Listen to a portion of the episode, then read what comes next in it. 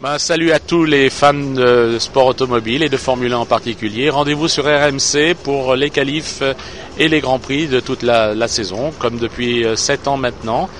Euh, mais je suis certain que si vous êtes sur ce website, vous êtes des connaisseurs et donc euh, vous savez que nous avons rendez-vous sur RMC. Salut à tous. There are fewer than 30 men in the world qualified to drive Formula One. A mere half dozen, perhaps, to win. At this moment, I'm inclined to think you're not one of them.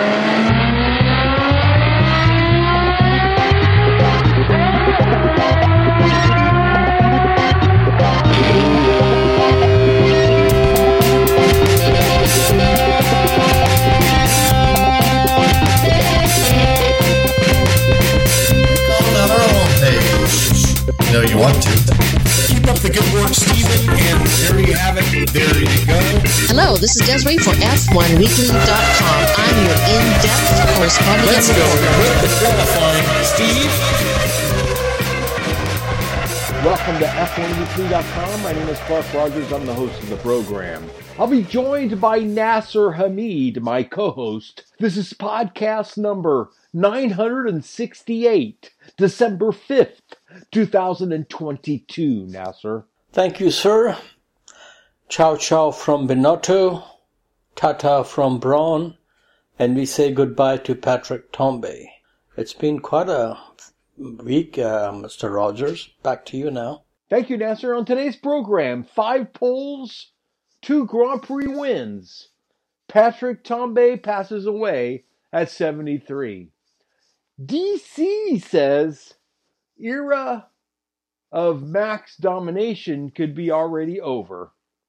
And Aston Martin's new factory is ready to deliver for, yes indeed, El Machismo. And just a reminder, we need you to order your new Motorsports Memories 2023 Formula One calendar as soon as possible.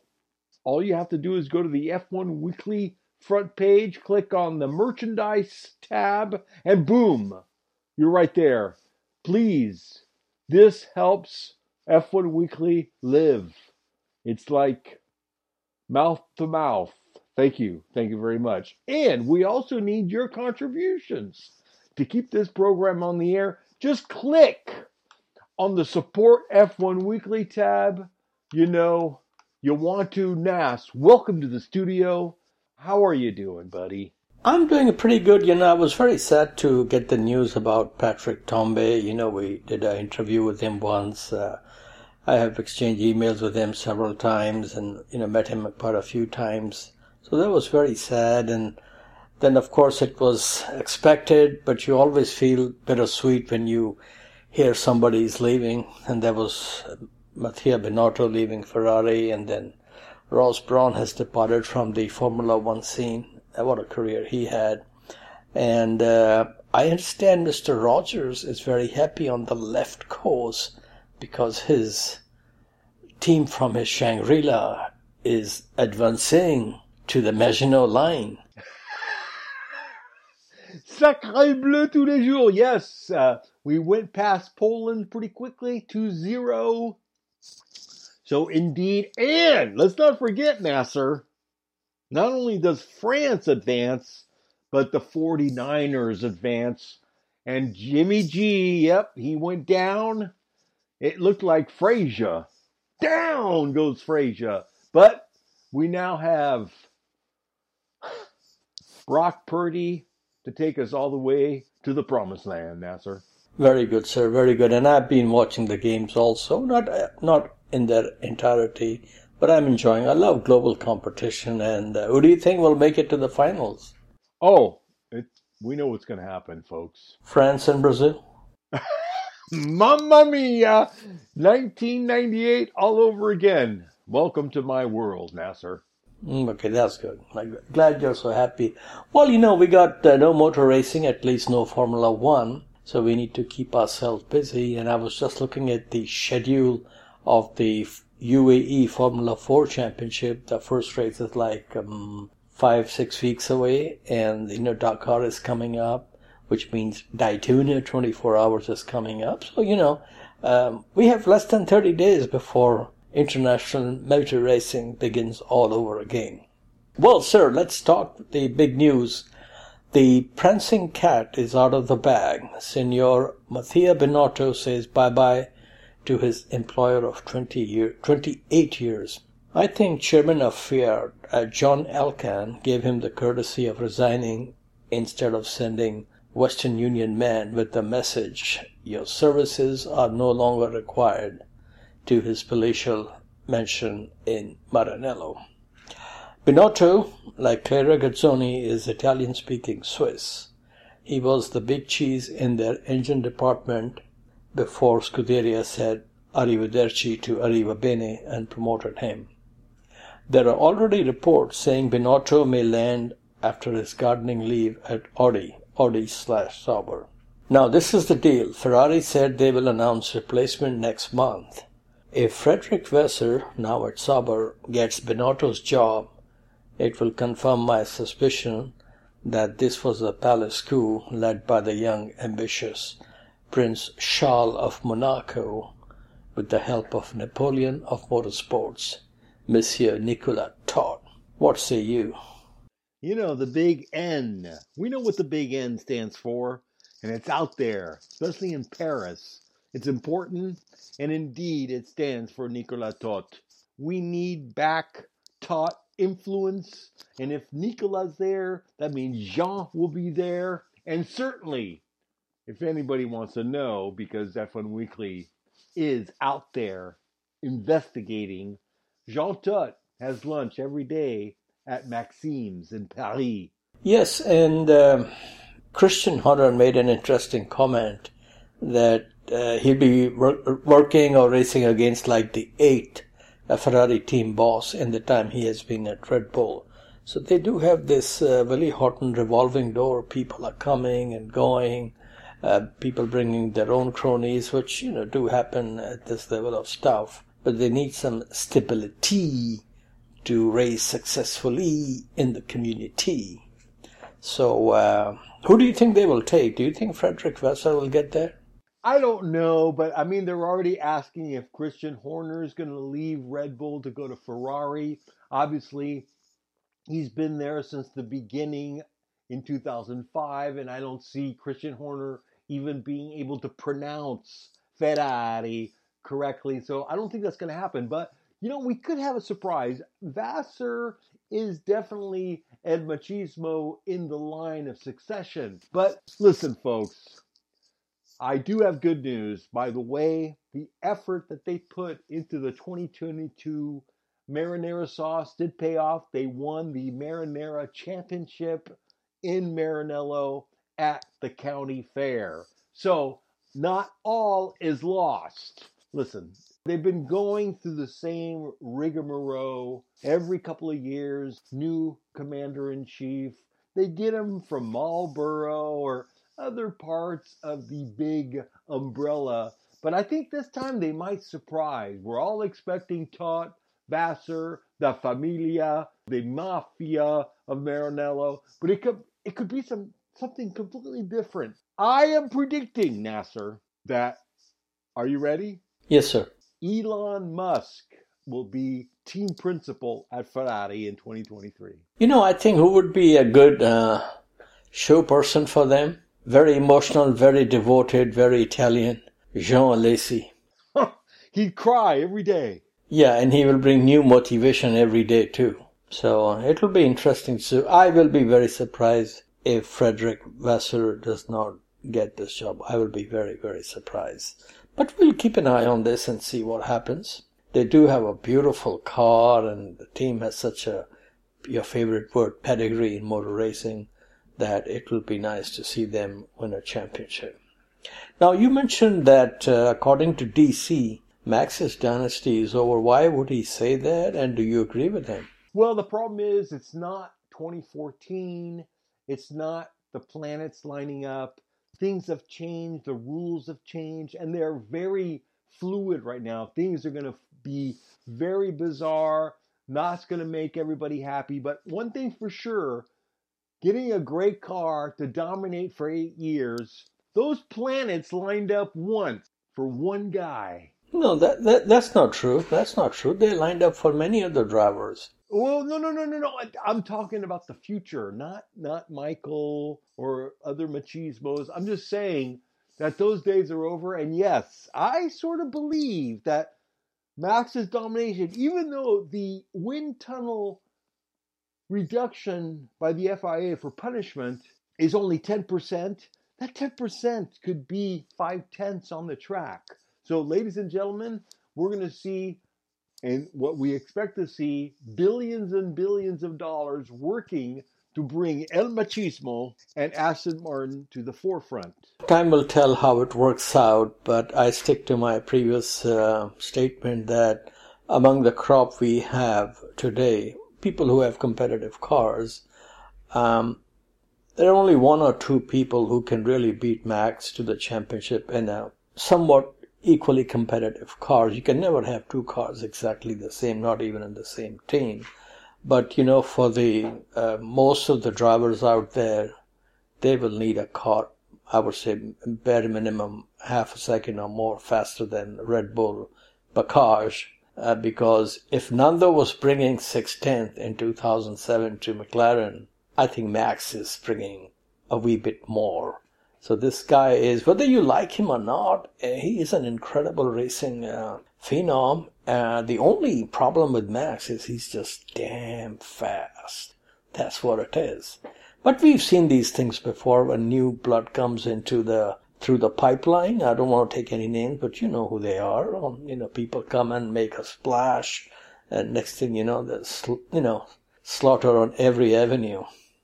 But it's good to see, as much as we all want competition, it's always, you know, I remember, um, I think it was, I believe it was the 1988 Italian Grand Prix was happening, and uh, Phil Hill uh, was one of the TV comment, you know, guest commentators, and he made a comment that, you know, he's surprised that in this day and age of so much technology and how technology can move around quickly, that one team can be so dominant and had Senna won that race, they would have the immaculate season like Don Shula.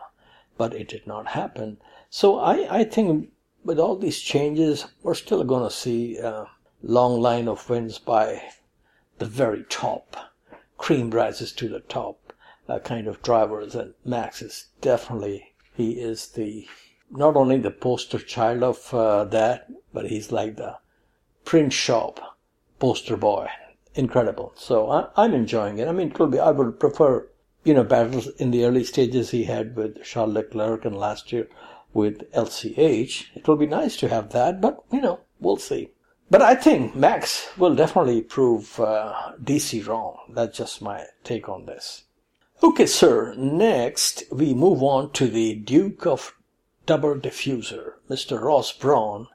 He is walking away from motor racing, and according to him, he will now be an F1 fan watching races from his sofa. What a great career he had. His professional career started at the British Atomic Commission, but it was in the fast lane of Formula One that he went nuclear, totally destroying the competition at Ferrari with Red Baron in the cockpit, and then his own one-hit wonder Brawn GP. The double diffuser and JB bringing home kidney pudding with bangers and mash. After selling his team to Mercedes, this was pretty interesting. He did not like the way Toto was talking to him, or telling him to talk to Niki Lauda any time Ross would ask about his position in the future with Mercedes, and when he would go to Niki, Niki would say, You need to talk to Toto. So he departed and boarded his yacht and did a Magellan with his family. You know, he went on around the world uh, sailing tour with his entire family. So that was very exciting. He also worked here in the U.S. Um, with the Haas, original Haas, uh, Carl Haas uh, Lola F1 program. And if you ever see him uh, during the 94-95 season when he was with Benetton, uh, with Michael Schumacher, it's inter- interesting how young all these people are and how big they became together. So that's very good. We wish him well in retirement, and this is my big hope that Mr. Brawn, now that he will have some time on hand, will one day meet F1 Weekly at Mr. Brazier's pub in jolly old England so we can have some chat about motor racing and all the great things he has done and all the great people he has raced with. So that will be interesting. Would you like to say anything about Mr. Ross Brawn, sir? Well, obviously phenomenal. I mean, wow, what a career! And obviously, and, not only that, but he worked at Jaguar and their Le Mans uh, program. I mean, great motorsports uh, heritage. He always knew what he was doing, very confident, and always had a plan. So yeah. Talking of the Jaguar sports car program, that silk cut color was beautiful. And I remember Ross Brawn saying in an interview, he designed that car or was, you know, mainly responsible for it. He said that car was basically a Formula One car with a sports car body. So this guy is bad news for the competition. Okay, sir. Uh, now to the sad news um, from the, I think it was over the weekend, Patrick Tambay, driver who took over car number 27 after the passing of his friend Gilles Villeneuve has passed away. He has been suffering from Parkinson's disease for some years. Phil Hill was also a victim of this disease, unfortunately. You know, I first met uh, Patrick in Barcelona at the 2008 Spanish Grand Prix where we interviewed him. And I'm, you know, we'll play this interview a little bit later in the show, and I'm very pleased to say that this interview was arranged by one of the original listeners of um, F1 Weekly. That was very, very cool. Uh, Patrick's son, Adrian, was competing in Formula BMW Europe that season. And this was, uh, will be my everlasting memory of uh, Patrick. After his son Adrian won both races, Patrick asked me, what do you think? So I said, you know, congrats, and this is very impressive. And he said to me, showing time well spent in the US while studying in Colorado and winning two Can-Am championship, he said, give me the real shit, not the bullshit. So I had to tell him that was the real shit, you know. And, uh, you know, Adrian went on to race in Formula 3. He raced in DTM and he's still racing in tin tops in Europe. Uh, then we also had a chat at Laguna Seca when he was invited to race in Toyota. It was like a celebrity pro type of race at Laguna Seca. I think you were there that day. This was the race which was won by Timo Glock. Were you there when Timo Glock came and drove the Toyota and won the race? I don't remember anything, Nasser. Okay.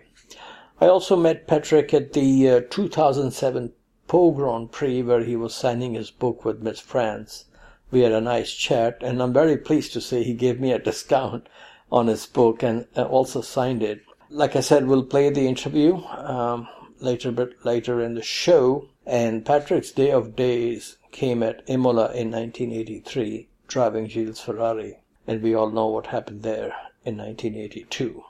Any thoughts you have on Patrick Tambay, sir?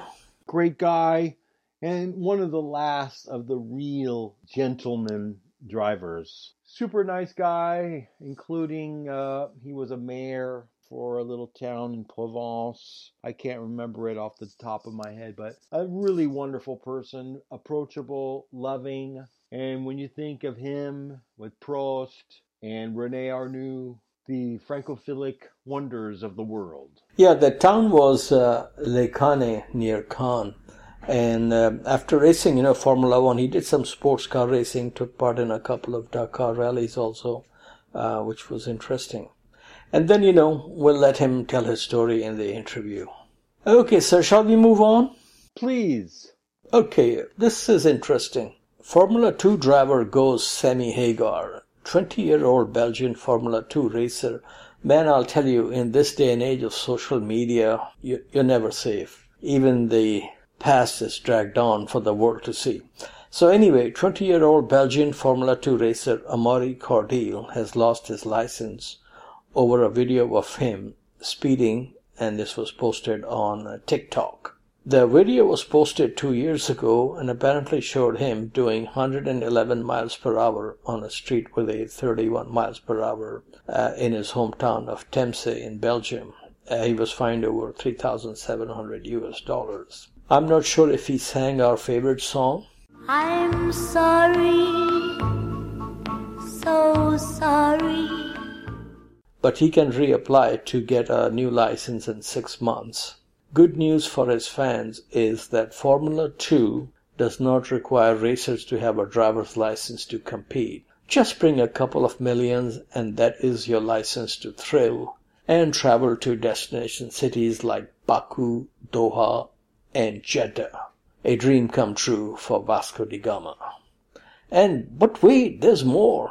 This was my favorite um, news story from the last week. Gunther Steiner is going to be the Shakespeare of speed. Have you ordered your book already, sir? My uh, two rupees are in the mail. Very good. Gunther Steiner is coming out with this book next year. Title is Surviving to Drive, about the team's epic 2022 season, full of highlights. Mazepin sent to the Ukraine front, Mick replaced by Hulk, a sponsor with real money, MoneyGram, and of course, team's first ever pole position, courtesy of a very surprised K Mag. The book will be published by Penguin, who else, and will be available next April. Now, this is interesting. There will be 304 pages. That is more pages than points scored by the team in their time in F1. What, what is your long term take on this team?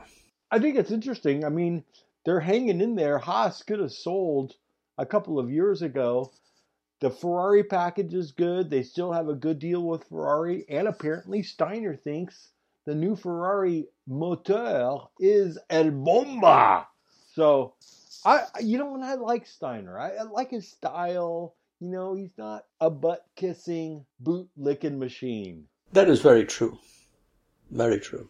And I think for 2023, they have a decent pair of drivers. But then again, you know, you can have the bus driver, and if you don't have the package, no delivery. And let's see what billions and billions of dollars can produce in terms of a competitive package at Aston Martin. And yet they're going to have, uh, what shall we call him? Jose Bond in the car? Machismo? It's going to be awesome. I'm telling you, man, he's going to have the funny watch. He's going to have the, the, the spray, you know, on the back of the car, the oil slick, the spinning. I'm telling you, Fernando as James Bond is perfect. One thing I am sure, and it will be nice if he will prove me wrong. One thing that I'm sure is he is going to make Lance Stroll think about being a Formula One driver. He might go to Club Med with his fellow Canadian Nicholas Latifi after the 2023 season. Man, I'll tell you, if uh, Nando is like constantly half a second faster than him, then I think Lawrence will be well advised to put in a competitive driver in the uh, second seat. But, you know, it's his team, he can do whatever he wants. Okay, sir. Now, next item, kind of confusing, but Williams, California dreaming on such a winter's day, thanks to failed rocket launch. Now, this is not sure how this happened. Williams is not based in the US and nor is the, the previous sponsor ROKiT or ROKiT, whatever they are called. So in the United States District Court for the Central District of California, Judge Miss Christina Snyder ruled on December 1st that ROKiT is liable to pay, listen to this, 26,220,094 British pounds and 25, what do they have, shilling or cents or whatever they have there, uh, to Williams. That is about 32.2 million US dollars in plain simple English. ROKiT must also pay over a million pounds to cover Williams' legal costs.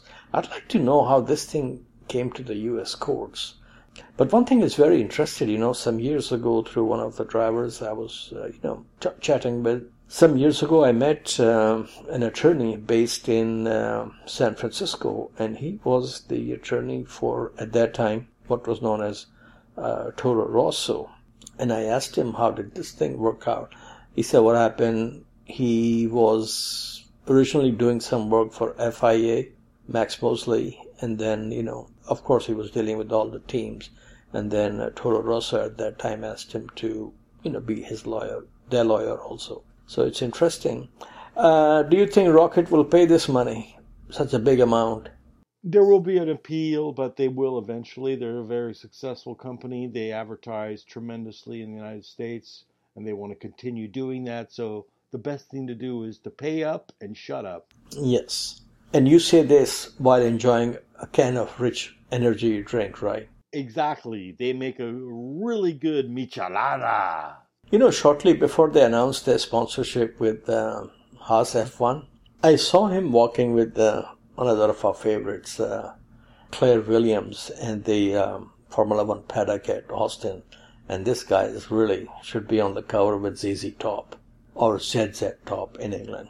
Okay, so now very interesting news. Autosport Awards. You know, this is a magazine I've been reading for like 50 years now. Anyway, a very good magazine, and they named a driver, international driver of the year, and shocking, it was Max Verstappen. So this guy is rocking and rolling big time. And Mr. Roger Penske was awarded gold medal for lifetime achievement and contribution to the world of racing. And this is the gold medal thingy they started, I think, last year. And the first recipient was your favorite Jean Todt. Mr. Penske's team has won in Formula One, Indy cars, stock cars, Can-Am, Trans Am. And like Victor Kiam, he liked Indy 500 so much he bought the track and the series. He is also chairman of Penske Auto Group, which is one of the largest auto groups in the United States, and they own dealerships in England and other countries also. Not bad for a man who was selling Impalas in 1965 at a Chevy dealership in Philadelphia, PA in 1965. Sir, have you seen um, pictures or video of Roger Penske lately? No, I have not. He is really showing his age now. You know, he's up there, I think, in mid 80s. But what a tremendous, tremendously successful businessman. I mean, what he has done in racing, I don't need to say anything. It's just incredible. Okay, sir, Mr. Rogers, please pay attention. A rose by any name may not smell the same after this. And I really think and recommend, and if you need a wake up call or reminder, I can do that. You need to cancel all your appointments for this event. NASCAR will have a float in Pasadena's Rose Parade on January 2nd. I mean, what a way to celebrate New Year. This is the reason high definition TV was developed. I just wonder if this will be the first time we will see a caution in the parade. Are you ready for this, sir? Well, the first thing they're going to call is is phantom debris. That's going to be out there on on on the on the circuit It'll cause an issue. And then we'll have later on Danica Patrick showing her legs up the road in Pasadena, causing the old women to go and quiver in the corner. So we're going to have some issues. We're going to have some safety problems. But as long as nobody throws a shoe into the parade, safety will remain number one. That is someone's shoe. And then here comes Danica. And bam, mm. drop kicks it. And here's Danica's radio. That I hit. Okay. See that? Window gets open because she carried too much speed into the corner. She was able to hold on to the spot, though, and it looks like there's no serious damage. Something's wrong with my steering. Yeah, she's now she is becoming preoccupied with things. I know this is may sound silly, but we didn't have this issue until the shoe went up underneath the car when she hit it. The, I, I, don't see how that could have affected the steering. Marty, I've hit everything there is to hit in this sport. I've never hit a shoe. Yeah. And I'd love to play off experience, but I can't honestly say like I. I mean, I don't know what to yeah, tell you. It's a very, very unusual set of circumstances. But Oh man, like the chip was traveling all over the world, the shoe is now traveling from Montreal to Pasadena. I love, I love it. I will not be surprised if she's on that float. I'm telling you, I'm feeling it. She looked good in those short pants. okay, okay. What else? Well, that's about it, Nasser. I think we should go right to the interview because this is a good interview it's informative, it's fun, and it's exciting. Yes, sir. This um, interview was in Barcelona, and like I said, it was arranged through one of our uh, F1 Weekly's original listeners.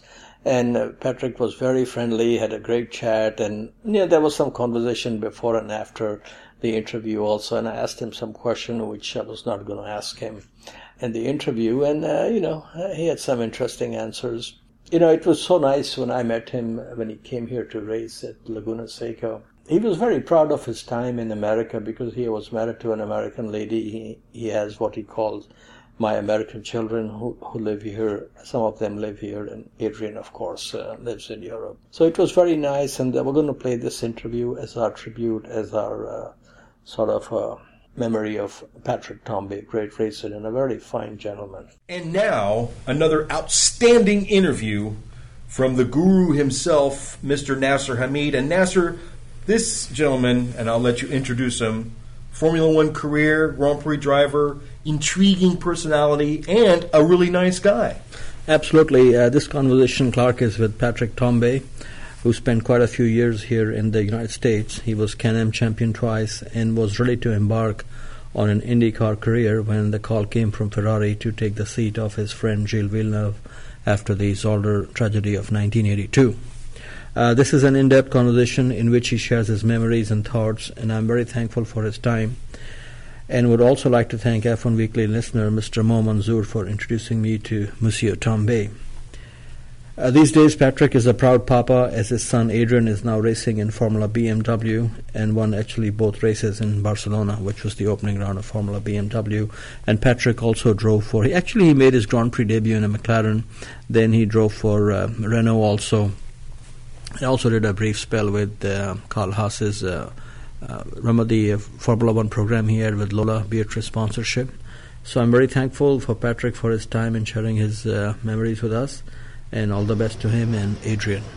Okay, I'm here in Barcelona with Patrick Tambay. Uh, Patrick, first of all, uh, great pleasure to meet you. How are you today, sir?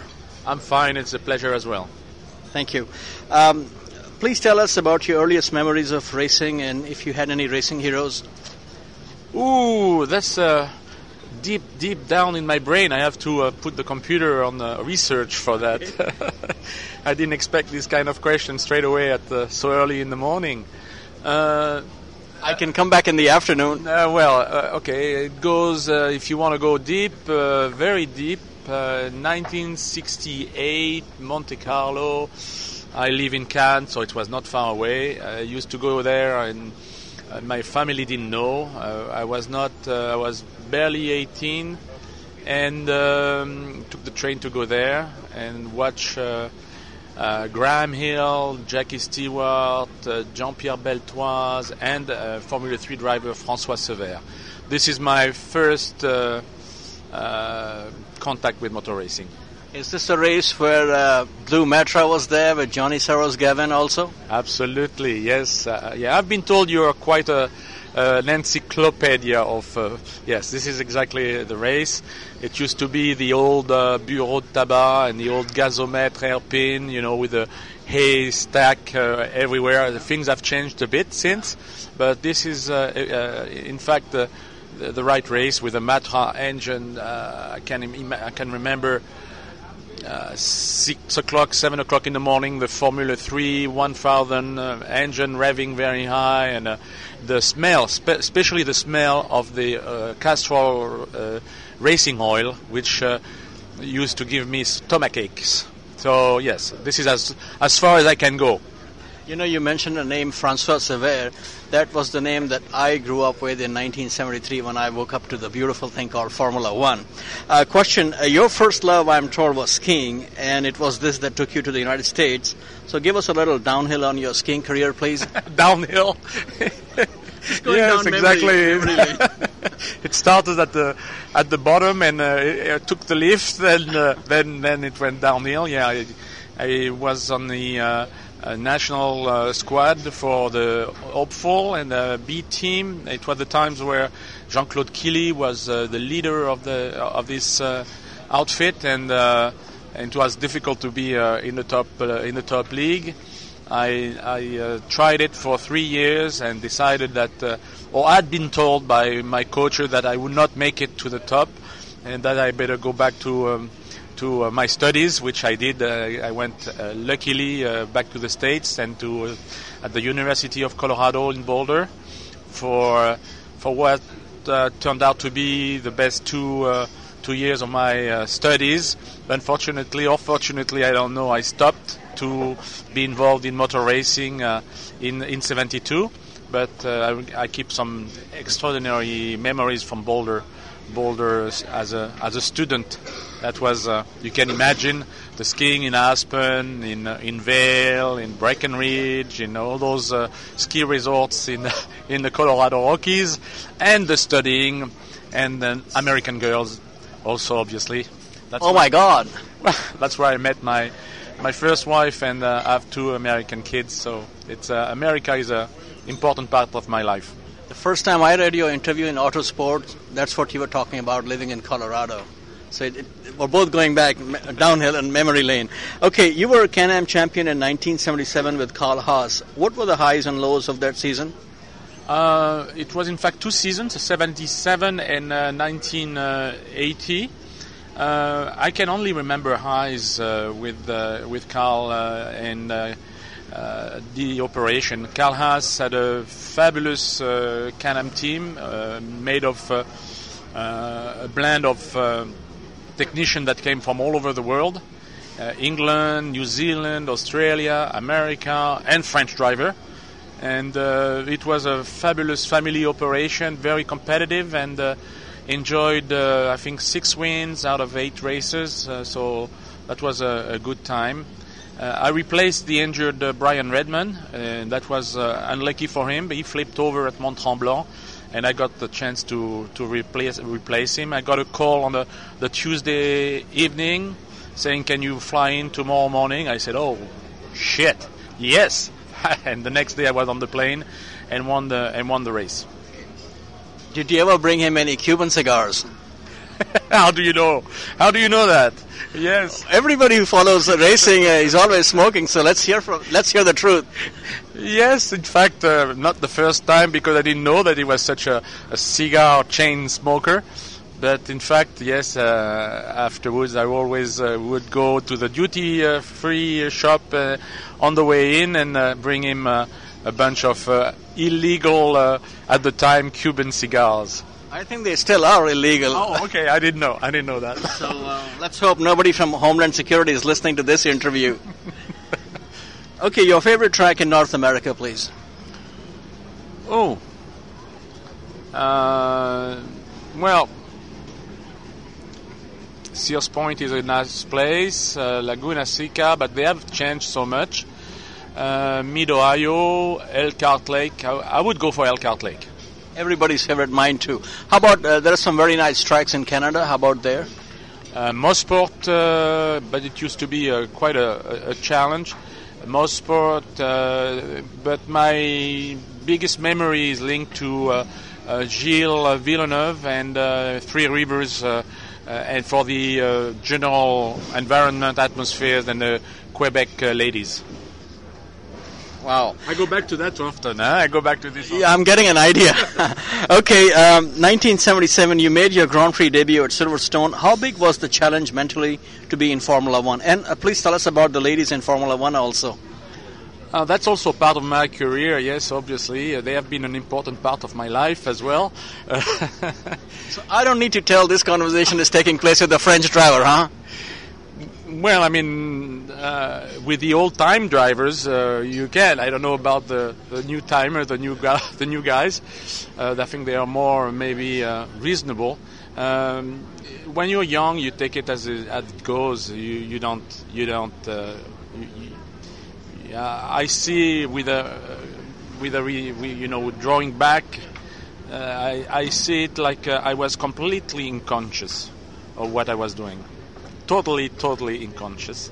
Just uh, it's so hard to get to to that position, uh, but I didn't realize it. I didn't realize it. I was just doing it and uh, one step at a time and um, moving forward, and uh, it was natural. And today, when I reflect on it, I said, "Gosh, I, I was lucky and privileged." Now, you mentioned Gilles Villeneuve. He made the Grand Prix debut at the same time, same race you did. Um, when was the first time you met him? And I know you were friends. Uh, can you reflect on those times, please? Uh, it was in 1976 in the Formula Atlantic race in Three Rivers, where uh, the organizers uh, had taken in uh, two, three, I think, or four maybe European drivers to confront them to, or to confront Gilles Villeneuve's talent to them and to establish his potential. Uh, James Hunt was there, I think. Patrick Depailler, I think. Uh, Keke Rosberg, maybe. I, I, can't remember. I mean, you would, would probably know better than me. Uh, I was there, and, and Gilles uh, impressed us all and we uh, got, got, on straight away very very uh, very naturally and very openly and and it was very nice encounter and I, I, cherish that moment a, a, lot today still. You know I was reading your interview in Motorsport British Magazine recently and this was so interesting. This was about the time I believe he was driving you and his son Jacques and you were following a rally. Tell us about that please.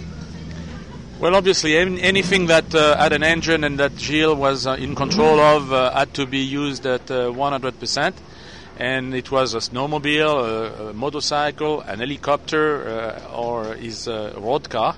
And we went to a to a regular rally in the win- in the winter time in nearby Cannes and we were flying in the little back roads, uh, and Jacques was standing in the back, uh, holding himself uh, as much as he could, uh, saying to his dad, "We were flying, faster, daddy, faster, faster." So this is the Villeneuve's story. And uh, in 1978-79, you were at McLaren. How did that deal come about, and how do you look back on those two years with McLaren? Uh, mixed uh, memories, some fun ones and some more difficult ones. 78 was a a very good, uh, interesting first season, uh, in spite of the fact that uh, we didn't have uh, obviously uh, the best car with the M26, but uh, it was a great team of great bunch of guys, a fabulous teammate James Hunt, very, very, very good coach concerning the ladies. again. and maybe that's not what you wanted to uh, to hear, but uh, uh, in fact, this is the type of memories I have. Uh, some some interesting moments, but obviously, uh, uh, I had done a choice at the time when I had the opportunity to to go to Ferrari at the end of '77. But that's a that's another long story. But I picked up McLaren, and it turned out to be a big mistake in 79. 78 was not too much of a problem. 79, I changed teammate with John Watson, and uh, the M28, uh, uh, I think, uh, was not a big success. It was the first era of uh, the carbon fiber honeycomb combination uh, hub, and it was not the ideal uh, championship winning car. Let's put it that way. And we had a lot of uh, we had a lot of problems. What was the reason for choosing McLaren? I understand you were the one who, once you made the decision, you called Gilles and said, "Hey, yeah. Ferrari is looking for a driver." Yes, I was in contact directly with Mauro Forghieri through Mauro Forghieri with the old man. You can check on that. Uh, it turned out to be that the appointment, I was commuting back and forth in 77 between Formula One and uh, Can-Am it turned out that the, the appointment that we had after Austrian Grand Prix uh, got cancelled because the Mr. Ferrari had a flu or was sick or was. And I went to Charles Stewart, Marlboro at the time, uh, on the Tuesday on my way to the States, and I had a meeting with John Hogan, which was in charge of uh, the Marlboro program, and I told him I was supposed to have a meeting with Enzo Ferrari uh, for joining the team for next year. And suddenly in the meeting, Teddy Mayer turns up, and how strange! Teddy Mayer in charge of McLaren turns up. McLaren sponsored by Marlboro, and we had a chat. I didn't have any agent. I was doing my own stuff, uh, and uh, that was the the, the the, the tendency or the fashion at the time. And uh, he, uh, he presented me with a contract straight away and he said uh, Ferrari will go Michelin next year in 78. It will be a, probably a technical year which will be difficult, which it turned out to be in 78. Uh, your teammate will be Carlos Reutemann. Uh, it's not going so to be such a nice combination. You should team up with uh, with James. Uh, we are coming out of a winning championship season. It's going to be great, and uh, we're prepared to pay you this. For me, it was big money at the time. And uh, I said, sure, okay, let's do it. And James was always more fun than Carlos Reutemann. Carlos is a great guy. You know, uh, he's also in politics, and so are you now in government office. Are you in touch with him? How is he doing? He's doing great. Uh, I always liked and discovered his attitude, uh, and uh, it's strange for his uh, his uh, his character to actually be in politics. I've been surprised that he was actually in office, but he's done a very very good job at, at, it. He could have been president of Argentina if he had wished to to be. I think. Uh, which is very, very uh, strange. But I'm not going to be president of France. We have we have what it takes. okay. Now uh, you referred to the ladies a few times. Let me ask you a question. How was Mimi Chow, and where is she these days? Oh, I don't. I don't know. Uh, I don't know. No, I was never interested in uh, my teammates, my friends, or my colleagues' wives or girlfriend. I've always concentrated on the, on my own game. Yeah, okay. She was very pretty, I must say. Okay, next race. Um, Dijon Prenois 1979. You were in that race. Were you aware what was going on between Arnoux and Villeneuve? And have you ever seen anything like that in Formula One before or since?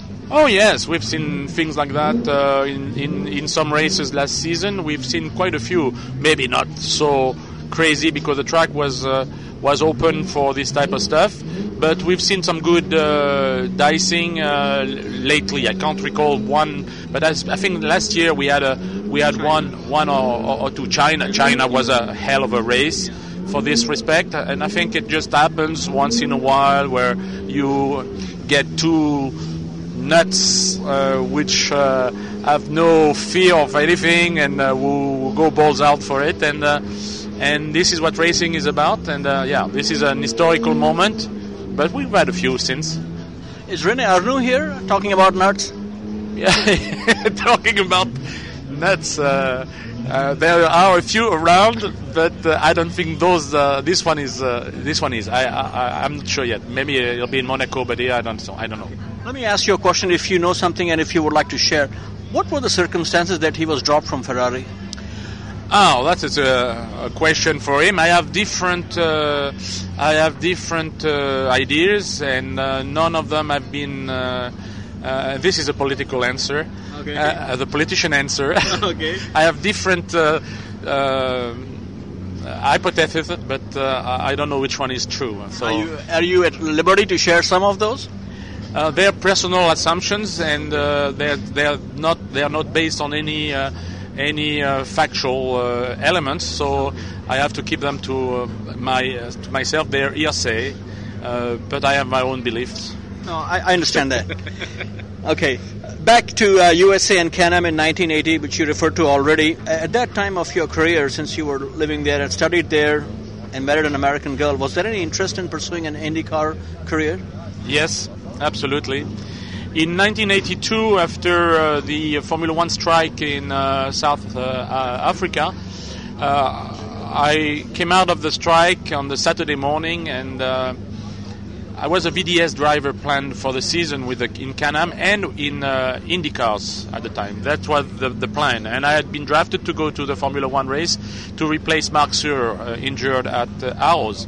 And I came out of the strike on Saturday morning after all the bullshit went on, and I said I will not drive in Formula One anymore. There's too much going on, which is wrong because we got screwed. We had agreed to come out on the fact that uh, uh, the super license would be out and on the fact that uh, we would be cleared. And as soon as we come out and we go back to the track, we'll hear that the super license is in and we are fined 5,000 US uh, dollars.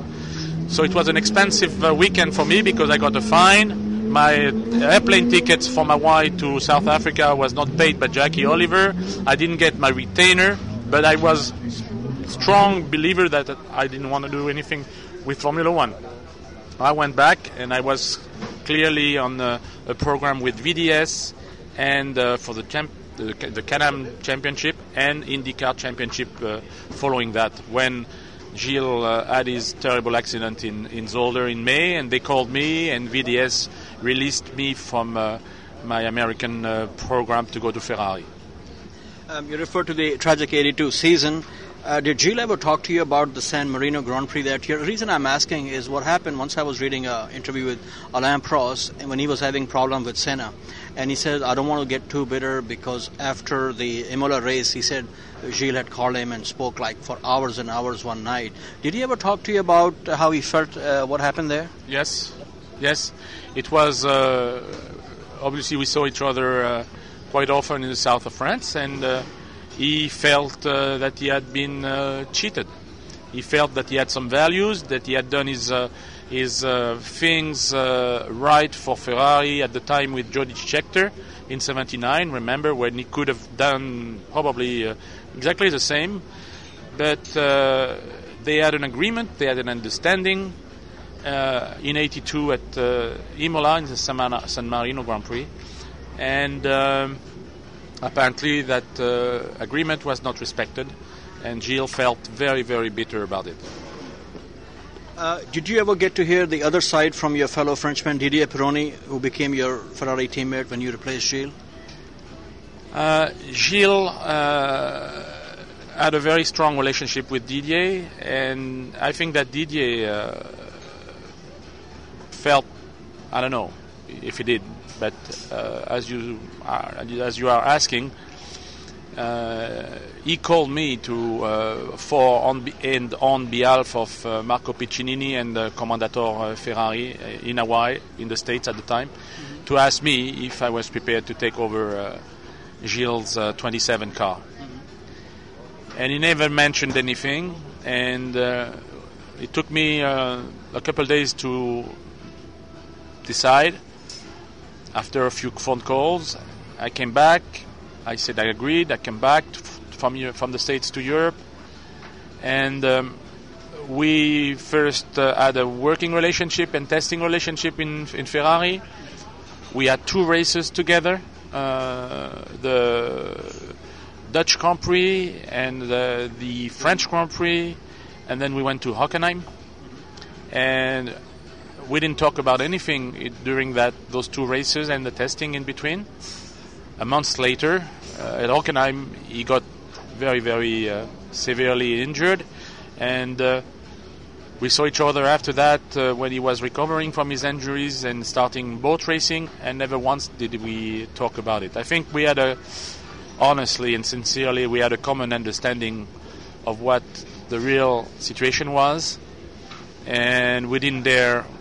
I don't think either one of us didn't dare go into it. Otherwise, how did you find him as a person? Well, I knew him for a very, very long time. I was on the panel uh, of his uh, Volant Elf uh, uh, qualification when he became a, a racer in 70, in 73. And uh, I, I knew him ever since. He, uh, he was a strong, very strong character, but you have to be in this business if you want to to succeed. He was a very self uh, concerned and motivated, and uh, he had a very huge ego. But uh, yet again, in this business, uh, we have seen big egos, maybe sometimes bigger than his. But he was he was very self confident. But a, a racing driver, when you put your your helmet on, uh, and that's not an excuse, but sometimes uh, uh, you lose sight of uh, the real, the real, uh, the real values, and uh, and maybe if it, he had uh, forgotten the orders in San Marino that day, and he made a, a split mistake. But I have done one or two myself, so I have to forgive forgive him. I remember Carlos Reutemann not seeing the signal in Brazil once. You remember that? No, but at the time I was concerned about my races, not the Carlos races. Yeah. No, I, no, these things happen. It's sad. Um, your first Grand Prix win came that weekend at Hockenheim, where Pironi was hurt. What was the mood in the team Sunday evening? Oof, heavy, very heavy. Uh, the team had gone through uh, a big drama once in in Zolder uh, a, a few months, a month or and a half uh, before that, and the, the team was the team was shattered. The team was shattered, and uh, everybody was very very low and depressed. We didn't know in what kind of uh, uh, physical situation uh, Didier was. We knew he was badly, badly hurt for both legs. Uh, we knew he was uh, not going to die, but the team spirit was low. I remember one Italian journalist, I think it's Franco Lini, that came to me and said, uh, "You always, have been a, a, number two in a team, too nice to go and bite at your colleague and teammate and leader. Now you're on your own, mate. You're on your own, and uh, you got to do the job for the team." And the next day, it turned out to be that, just that. You know, I read and it's been reported many times that first time Enzo Ferrari heard about the Pironi accident, his first words were, "There goes the championship." Did you ever talk to the old man about the accident, or what was his mood in 1982? No, you never talked to to the old man about this. Uh, you you always had uh, contact with him with uh, uh, when you were doing the collaudo, the testing at uh, at Fiorano for lunch or after at the end of the day, reflecting on the the new development and the testing. I never had a, a direct conversation concerning this. The sportive conversation and the technical conversation I had was with uh, uh, Marco Piccinini and uh, Mauro Forghieri, but never any any comments from uh, Mr. Ferrari concerning this uh, this 1982 uh, championship. Uh, we could have won the championship with uh, Gilles. We could have won it with Didier. We could have even won it half season with me. If you reflect on it, it was it was a, a, crazy, crazy season. We won it uh, in spite of all those uh, dramas, uh, constructors' championship, but we could have won it three times with the uh, with the drivers. But I think we had a little bit of a lack of, if I must say today, uh, sportive uh, control of the situation, which uh, got out of hand. Uh, the feud between Gilles and Didier should not have existed. The and well, it's easy to say afterwards. It's easy to say afterwards. But we won the, the world championship as a team, as well as in '83. And uh, I think what from '82 and '83 was learned in terms of uh, team psychological, mental, sportive management was uh, the success of the Ferrari team in the 90 era with uh, Michael Schumacher, Jean Todt, and a good, strong number two, and never to interfere, even if it's not legal uh, to do so. But concentrate on one driver and you the other one to take points away from the opposition. Uh, Monza 1982, this is a race very dear to me. I was at that race, my first Formula One race, and I remember seeing you there. Uh, you were second in that race. Um, you know, Rene Arnoux won the race. How do you remember that weekend? René Arnoux was not a Ferrari driver, he was a Renault driver, but he was under contract to Ferrari for the following year, which in fact was like he was a Ferrari driver. I remember that race well because I had a, a, a problem with my shoulder uh, and uh, I had a, a broken uh, uh muscle in holding the shoulder blade and the arm. And I had missed the uh, Swiss Grand Prix in Dijon. I had shots of uh, no infiltration in the arm to be able to drive. So I drove this race with only one hand. My right hand was doing the shifting. And uh, Mario Andretti came to that race because we almost had a third injury. Uh, we had a third injury, injured driver in the in the season, and uh, I finished second. I had I had cortisone uh, anti-inflammatory, uh, antihistaminic uh, shots. I had doubled up size. I had the pimples all over. I had a, a reaction to the to the cortisone, and uh, I was not in the best of uh, physical shape. Uh, but still, the, the car was a great, great potential. I finished second, and we were on the podium. I think one, two, three. Uh, Mario was third. I don't know. Third, yeah, he was third. He was third. So we had uh, three Ferrari drivers on the podium. Uh, one was in a Renault overall, but it was three Ferrari drivers. You know, I was watching a, a, tape of this race a few weeks ago, and Murray Walker mentioned that uh, on I think Saturday or Sunday, even though he was driving for Renault, uh, Rene Arnoux had lunch with the Ferrari team. Is that correct? I don't know. Uh, uh it's a Murray Walker comment. Uh, he may be mistaken, huh? Uh, it, it, it makes a good story, but I, I, don't see at a race meeting something so so uncouth to be true. But René could have done something like that, but uh, uh, I don't think it was an official uh, lunch. I don't know if he was. I think maybe he came by. I don't know if it was official that he was a Ferrari driver for the year after yet at that time. Uh, I can't re- remember precisely. Imola 1983, emotional win for you driving your friend's number 27 car. Uh, your thoughts and what that victory meant, meant to you and the team at that time? It's, uh, well, to the team, I think it was a, a, a great uh, moment of, uh, of um, memory because they all knew uh, what have happened uh, in 82 there. And for me, it was a very emotional moment. Uh, I qualified third, uh, the same spot that uh, Gilles had qualified in 82. The fans had drawn Canadian flag on the spot, saying with a, written Patrick Vince per Gilles. You had banners everywhere in on the track. Go for Gilles, go for Gilles. Uh, revenge, revenge, revenge and uh, strange race from third place go to the win with strange things happening during the race uh, big motivation.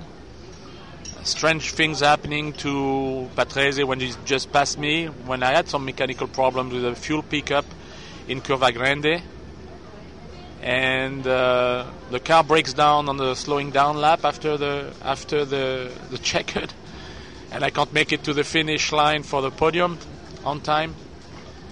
And uh, Gilles' wife that calls straight away after and say,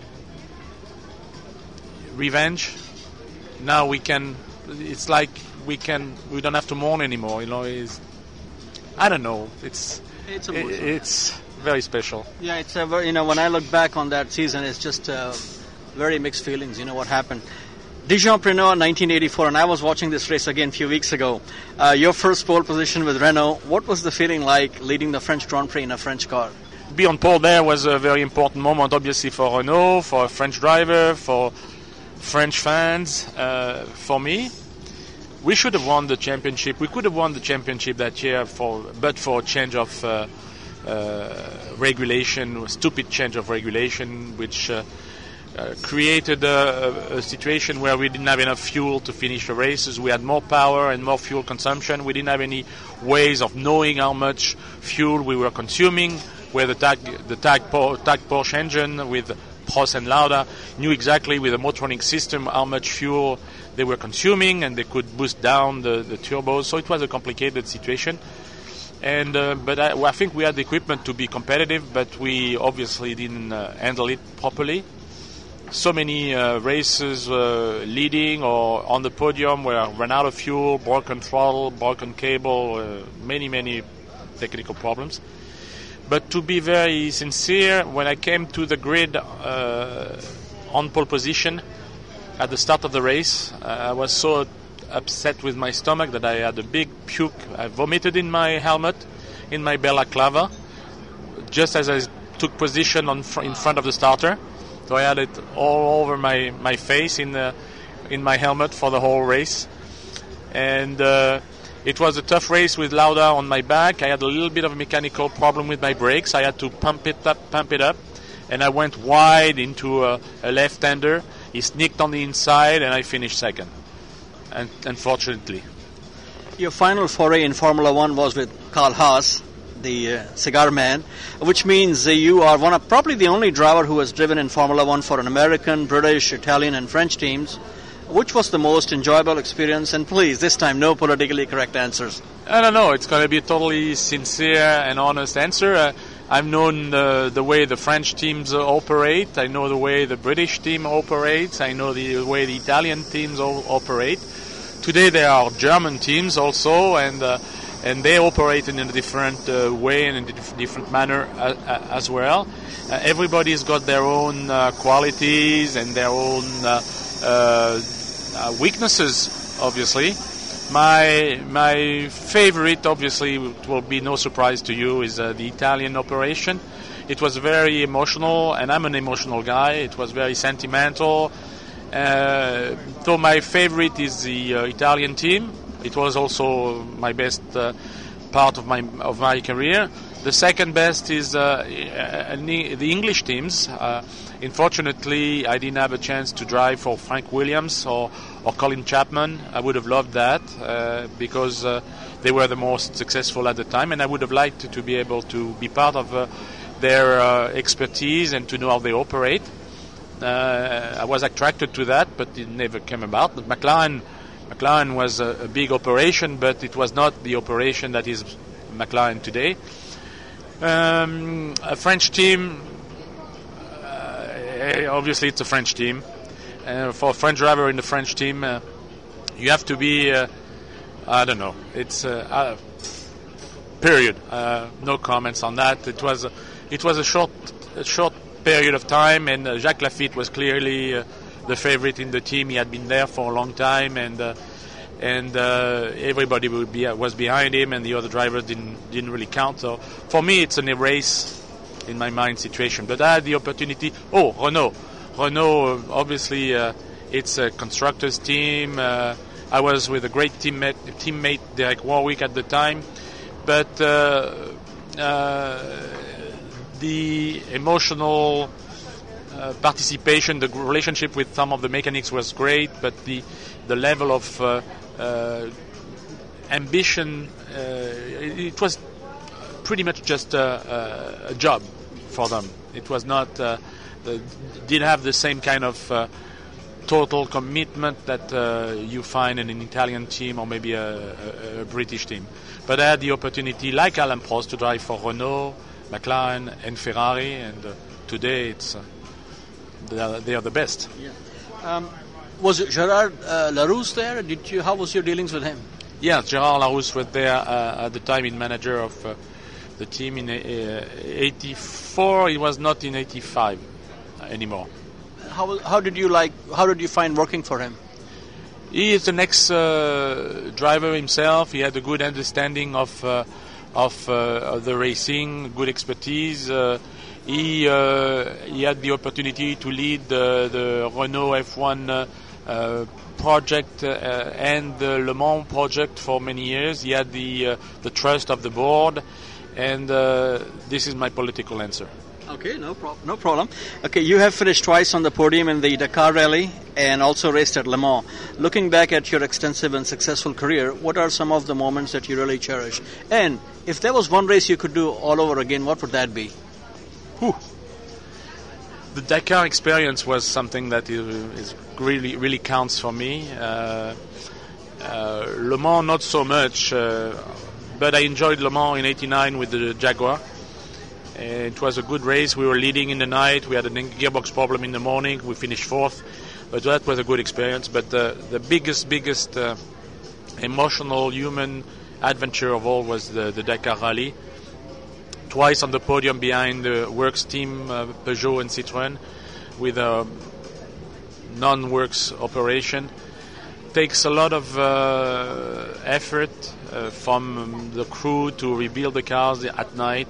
Takes a lot of effort from the team on board the car to be shrewd for navigation problem and in and for endurance capacity for solving the the tricky navigation situation when you don't have all the elements to be able to to do a good job, and to share with a with a with a co-pilot uh, uh, three weeks of uh, grueling times. That was really really something fun. I also finished third in the Paris to Beijing uh, race, uh, which was just as hard. It was three weeks hard work totally different from a Grand Prix, uh, where you are alone in your car. You're the last element of a long chain of people uh, working very, very, very hardly to for that success. But there, it's uh, communion with the with the elements, with the environment, with your co-pilot, and uh, you share much more important uh, memories, and you can discuss it afterwards. You can share it afterwards where when you were a Grand Prix driver, it lasts an hour and a half, an hour and 45 minutes, and uh, you only share it with yourself. And, uh, and uh, you have to be a very good storyteller, uh, or and sometimes people don't believe you. I told you that I had a problem in the uh, 84 French Grand Prix with my brake pedal. Only know, only I know that it's true. But uh, maybe you think, well, this is an this is an excuse. A mechanic can look at the car afterwards, but he's not going to report that we had a, a mechanical problem. This is the difference. now, can you tell us, uh, our listeners, what you're doing right now these days, please? Uh, I try to take my son to the races where he's competing in the Formula BMW European Championship uh, in the best of uh, mental, technical, physical uh, shape as possible. And this is uh, I'm racing by proxy now, which is a new uh, experience and a very very uh, intense one. He's doing great. I'm involved in the Formula One coverage of the Formula One Championship for radio, network, and uh, TV uh, in France. I've been doing this ever since I stopped. So now I have more races behind the microphone than I have uh, behind the steering wheel. So I reflect on all the aspect of the of the game, uh, tactically, sportively, uh, uh, psychologically, which is very interesting because I, it gives me the opportunity to understand better the, the, the, our sport because you have to analyze it. When you're in it, you don't see it the same way. And I am also involved. Uh, I'm doing my community work. I'm involved in the uh, local politics uh, for uh, my town hall, and I'm in charge of uh, youth and sports and new technologies. And I'm also in charge for the State Department of the our area for road safeties. Now, your son uh, Adrien, we're going to talk to him. Also, he's on pole position here in Barcelona, and I believe he won the race at Road America uh, in last year. Is that correct? Uh, he came to Road America for the two races of the American BMW Championship, and I think he's finished uh, second uh, and third, or second twice. I can't, remember. He didn't win the race. Okay. He didn't win the race. Um, he won the last races of the season last year. He won the Rookies Championship and he's on pole for the first race. Now he has to take the, the, season one step at a time and build up his championship and see how he does. He's in a great uh, team and a great preparation. He's got all the good elements now with him, but he needs to to do it on the track. You mentioned something very interesting mentally when you were talking about your son. How important is the mental, uh, you know, like uh, state of mind of a racing driver? It's crucial the confidence and the intellectual preparation and the trust you have uh, in your direct environment is uh, is uh, is crucial. Uh, conflict of uh, personality is not good. Uh, you need to you need to feel in total total combination with the, within your engineer, your mechanic, and your team environment. I'll tell you, as a pure racing fan, I love to see the 27, the Tambay name, and pretty much the same helmet design uh, on that uh, for your son Adrien. What's his agenda for next year, if you have some ideas? Well, we have a short-term uh, short-term plan, which is uh, today's race and uh, tomorrow's race. So one day at a time. Uh, we have a medium-term plan. we have a long-term plan we have plan A, B, C, D. Uh, uh, things are, you know, planned out as they have been for 10 years now. And you know, you please tell him that to talk to F1 Weekly and more when he gets to Formula One. Uh, we, will do the formal introduction at the time, and uh, Great. He'll be happy to do that. Yeah. Thank you. Now, finally, a message for our listeners, and I'm very pleased to tell you we have listeners in your country also. So, if you could say a few words in français also, please. Ben, salut à tous les fans de sport automobile et de Formule 1 en particulier. Rendez-vous sur RMC pour les qualifs et les grands prix de toute la, la saison, comme depuis 7 ans maintenant. Euh, mais je suis certain que si vous êtes sur euh, ce website, euh, vous êtes des connaisseurs et donc vous savez que nous avons rendez-vous sur RMC. Salut à tous. Merci beaucoup, monsieur. Nath, great interview. The past is the past, and now we got to talk about what's coming up. We got to talk about next week's podcast. Well, sir, uh, the preview for the next week podcast is, you know, Mr. Rogers, and we don't have a lot. We, I think we only have two things, no, three things in common. We both love Formula One we both love music. and were fascinated by this traveling shoe, which always make me laugh. So uh, next week, Mr. Rogers, we're going to do a musical medley, musical mondial, where we'll review the season with not excess but accompanying baggage of with nice musical tunes to go with how they had the season. So that's on the agenda. And also, I don't know if people are interested in Indy Lights, you know, they're going to call it Indy NXT. Couple of news items.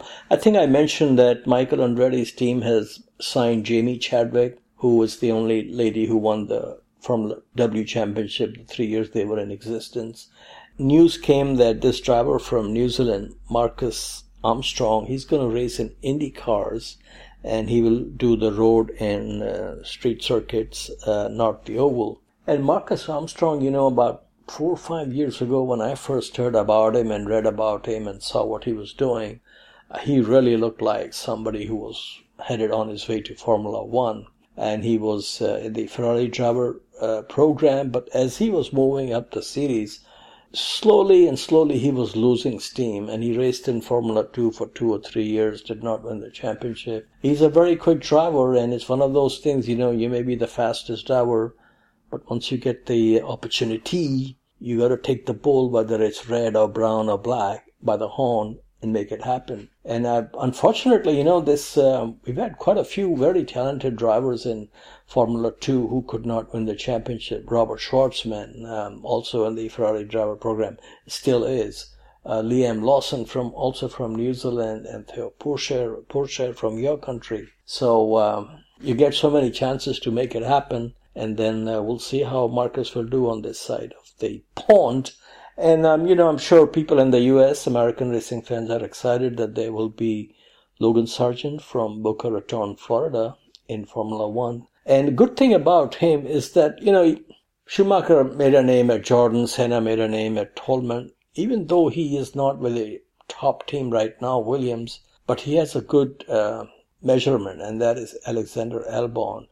If he can do a pad thai on Albon and be the machismo of the team, then uh, maybe Claire Williams will come out of retirement and starts highly of uh, Logan Sargent. So I'm looking forward to that. Now, what is Mr. Rogers looking forward to, apart from Fernando winning every race in 2023? The excitement and the build-up when we come to Barcelona for testing, and all of a sudden the Aston Martin is looking extremely competitive, including Gasly and Ocon the French mothership being very competitive as well. I'm telling you, 2023 is a new era.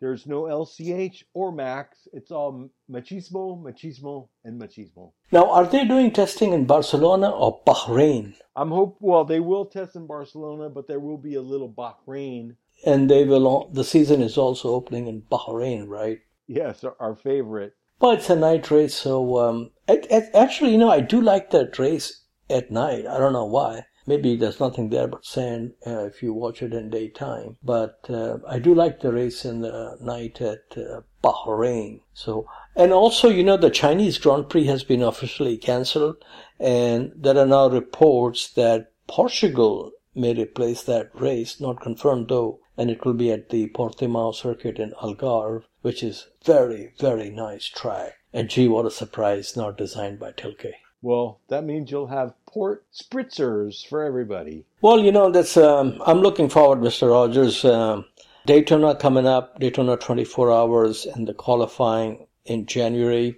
and then uh, we have in March uh, Sebring uh, 12 hours, and I think they're going to do the WEC series also, Sebring 1000, and uh, also the uh, IndyCar season opener here in St. Petersburg. And then uh, we'll see, you know, what can be done. Oh, you know what I did is um, I, um, through the wonders of technology, got in touch with a gentleman who knows Alain Prost very well. So I sent him a message. And this is, you know, this COVID was really bad for our interview archives. So I sent him an email. I said, "Hey, if I come to Europe uh, in the middle in middle January, can you get me a like a 20 minute audience with your friend, Monsieur Pross?" And he responded right away that he checked with Alain Pross and he may be in Dubai around that time, but he asked me to check again in 30 days. So what I'm going to do is I'm going to check with him maybe first week of January. And if uh, the professor is going to give me a class for 20 minutes, if I have to go there just to interview this guy because he is such a big legend, I will gladly do that. But I'll keep you posted. Please. Absolutely. Absolutely. There is no. You know, I'll tell you, man, when he first tested a Formula One car, and this is what, you know, people talk about number of wins and number of championships. John Watson was there because he was then regular driver to set some lap times. And then Alain Prost drove and Kevin Cogan, who was racing in Europe in those days. And John Watson said in an interview that Kevin Cogan was all over the place and Alain Prost drove that car from the opening lap, his first laps, like he was born in that car. And that's a heavy, heavy endorsement for a guy who's driving a Formula One car for the first time. No surprise that he was world champion four times. And you know, he could have been six, seven time champions too, if things were not falling apart at, uh, at the yellow car with the beautiful Facom stickers. That car, by the way, 1982 Renault, which won my the race I went for the first time, Italian Grand Prix 1982. That is a very, very beautiful car. Sacre bleu. Oh, I'm sure you will. And yeah, if you can get me some Renault sunglasses, that would be great too. I'll get you one. there you go. Thank you. I'll put them in storage. grazie, mille grazie, grazie para todo el mundo. So, Nas, keep up the good work. I want to thank everybody who listens. Good night. Thank you. Bye bye.